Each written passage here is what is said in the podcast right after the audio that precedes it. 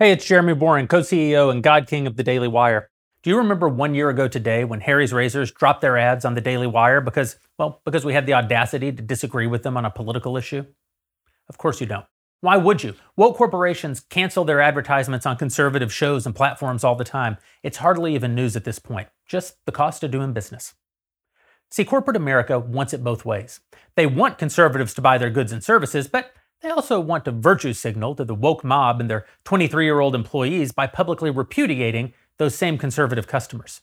Now, here's the thing. I do remember. I remember every time one of these cowardly companies betrays us, and it is a betrayal, make no mistake. They know our politics before they advertise with us. It's why they advertise with us. We reach a large audience. They want that audience to buy their goods and services.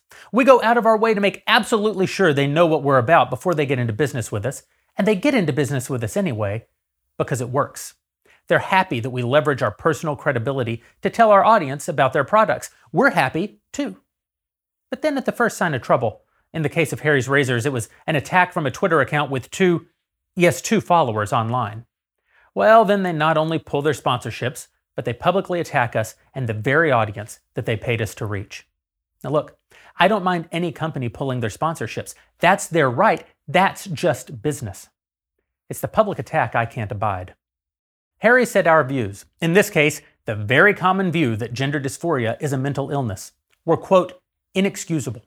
They said it publicly, showing the whole world how pure they are, of course, but also signaling to all of our other advertisers that the only excusable thing to do would be to also cancel on us. See, that makes it a direct attack on our business and a direct attack on our audience, too. So what are we to do?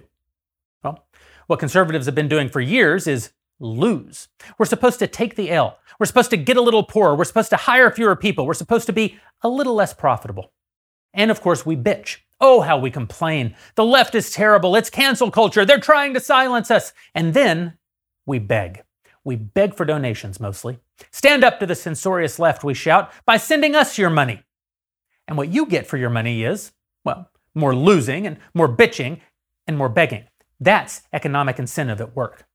As far as actual action, at most, we might rally for a good old-fashioned boycott. Boycotts, of course, cost the offending company in question virtually nothing, and they're over in virtually no time. Of course they are. Because in the end, we still need those products. Nike may endorse Colin Kaepernick, but we still need good shoes. Hollywood may sucker punch us every time we turn on the T V, but we still need good entertainment. Harry's may call us inexcusable, but you still need a good shave. Well, I'm tired of losing. I want to win for a change. I want to create culture, and I want to have a freaking good time doing it because losing, losing sucks. That's why today, The Daily Wire is launching Jeremy's Razors, a direct competitor to Harry's, where people with inexcusable values like mine can get a great razor without having to give their money to people who clearly hate them.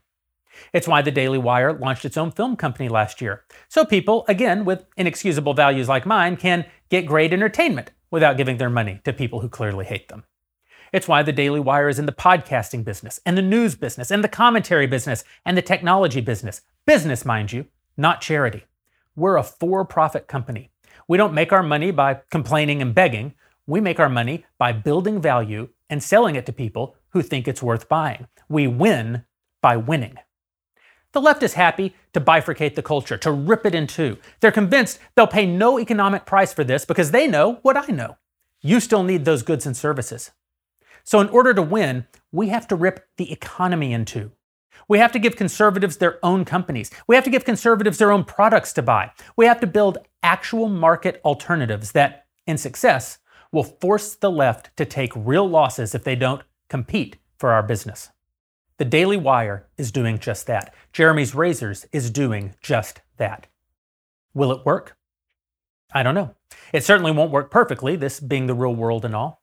But I know what won't work, what doesn't work. And what doesn't work is the nonprofit right losing its way to higher and higher donations from a smaller and smaller conservative movement that still has to actually spend its real money paying the left for all of its goods and services.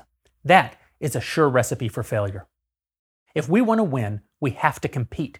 And competition means building a future, not just lamenting the loss of the past. It means fighting in the economy and culture, not just complaining about the loss of the economy and culture.